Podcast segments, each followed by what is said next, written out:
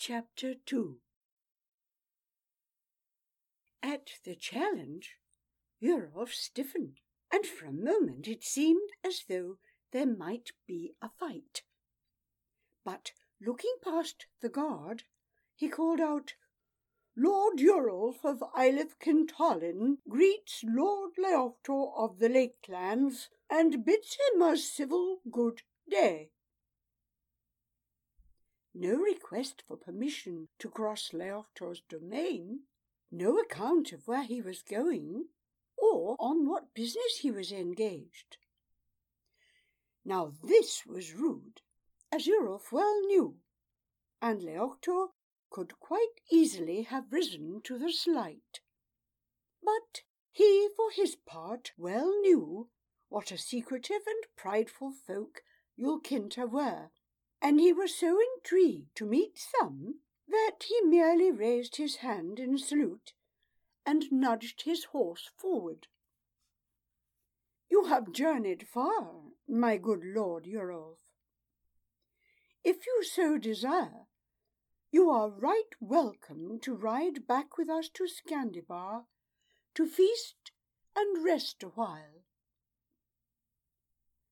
Normally, Yurolf would have refused this invitation to visit Penlangos Lake Citadel, but glancing to the ladies on either side of Leoftor, he paused. The nearer one eyed him, taking his measure, and in that moment Yurolf recalled his fleeting vision. Pale face, dark hair spilling out, from under the hood. Those eyes, though, were not soft at all, or appealing, but shrewd, even challenging. No, not the eyes in his vision. Now Yurolf looked to Leoftor's other father companion, and there they were for a moment full on him. Then she turned away, pulling down her hood. Yurolf nodded. Hmm. We accept your gracious invitation. As Yurolf rode up to join Leoftor, the lake lord gestured to the lady at his right. Lord Yurolf, this is the Lady Nasida, my wife. Nasida dipped her head, eyes still on him. Yurov saluted in Yulkinta fashion, clasping his fists to his chest. My lady. And this, Leoftor went on, gesturing now to the companion on his left, is the Lady Leona, my wife's sister. Leona. Le-a-na. Yurolf closed his eyes, savouring the sound. Then once again he saluted. My lady. Leona bowed her head, making her dark eyes seem larger, even mysterious under the shadow of her hood.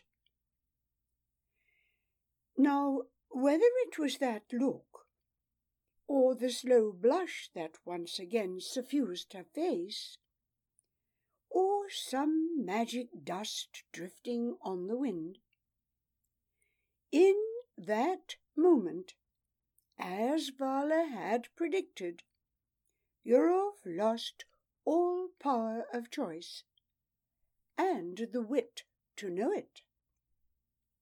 Riding between Leoftor and Leona, Yurolf conversed with the one, while wholly focused on the silent other. After exchanging some pleasantries with Leoftor, Yurolf leaned toward Leona. May I ask, my lady, do you also visit Skandibar? A quick turn of the head, a meeting of the eyes, Then Leona viewed the way ahead again, giving Yurov nothing save the side of her hood. No, my lord, Skandibar is my home. A young voice, high and clear. Leona has lived there this year past, since their mother died, Leokhtor cut in, to Yurov's great vexation. Yurov, being Yulkinta and well used to absent parents, didn't think to ask about the father, but Leokhtor went on anyway. Sad to say, their father died long ago, so Leona is now alone in the world, except for Nasida and me. Since it is considered unseemly for an unwed maid to live by herself, she left the family estate on our advice and came to us. Tell me, my lady, Yurov said, turning again to Leona, what can you find to do in a lake citadel? Leona loves music. Leokhtor again before Leona could draw breath. She plays the harp beautifully and dances well. Leona smiled. I also walk, though not far, or I would end up in the lake. Yurov smiled back in token of her small jest. I love to walk, especially in my woods. Perhaps we could tread them together some day. Yurov stayed the night in Skandibar, then the next, and the next. Days stretched into weeks. Unable to take his leave, he hunted in Leokhtor's forests for both fox and deer. At night, he sat beside Leona feasting at high table, while bards sang jugglers juggled, and conjurers performed their cunning tricks. After the feasting, he retired with Leokhtor and a favoured few to the lake lord's private salon. There, at Leokhtor's request, Leona sat and played her harp. Yurov watched Leona at that massive silver instrument admiring her shapely arms, her supple fingers, thinking how delicate, yet how strong, to pull such full, rich sounds from such a big contraption. He then resolved, quite without thinking, to have his smiths create such a harp Leona, only of solid gold, and much more intricately fashioned than any by mere human hand. Thus he lingered in Leokhtor's halls, and what a stir he made! For no Yulkinta had ever before been entertained in Skandibar. Curbing his customary brisk arrogance, he charmed them all with compliments and courtly eloquence, showing off his knowledge of the common tongue, on his best behaviour to impress Leona and win her favour. Impress her he did. She, who rarely left Penlanggoth, had never met such a man. Not that she lacked suitors, but these were all Lakeland hopefuls who came and went like beans from the self-same pod. Though custom prevented their ever being alone together, and barred her from professing her liking for him outright, Leona managed to convey to Yurov by encouraging looks and an occasional touch how much his company pleased her. Leona told of her childhood, of loving parents, and grief at losing them. I envy you, my lord, that your parents will remain with you for ever. Then you waste your envy, my lady, for both my parents have passed on. Leona looked to him, startled, thinking him to mean that they had died. She longed to ask him how, their race being immortal, but something in the way he said it made her bite her tongue. From then on, though, she felt an extra bond with him, orphaned as they both were, to her mind, at least. Knows how long Eurolf might have stayed there, had not his chief scout one bright morning brought him upright with a bump.